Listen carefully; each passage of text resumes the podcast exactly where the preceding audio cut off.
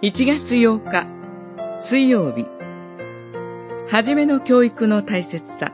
信玄22章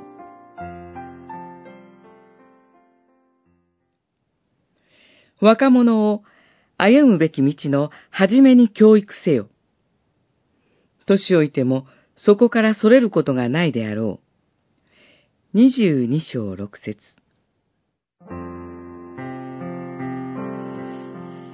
私に子供が生まれた頃、ソニーの創業者である伊深勝氏が書かれた幼稚園では遅すぎるという本を読んだことがあります。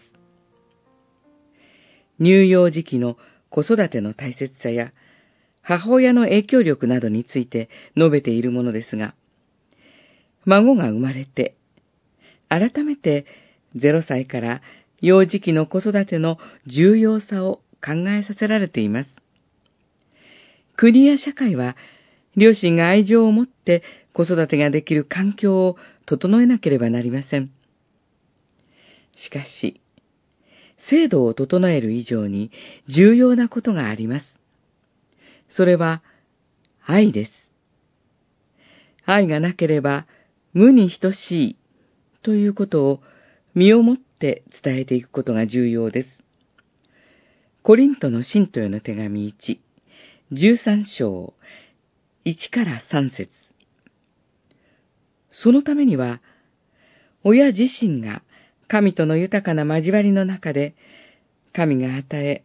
育んでくださる愛のうちに子供と共に生きることが求められています。神の愛によって愛されて育った子供の魂は、一生涯神の愛に包まれて、心の核の部分には感謝と喜びと希望を持って歩み続けることができます。さらに、親だけではなく、親と共に教会もまた子供たちの教育に召されています。主の愛を持って愛し、共に生きてゆきます。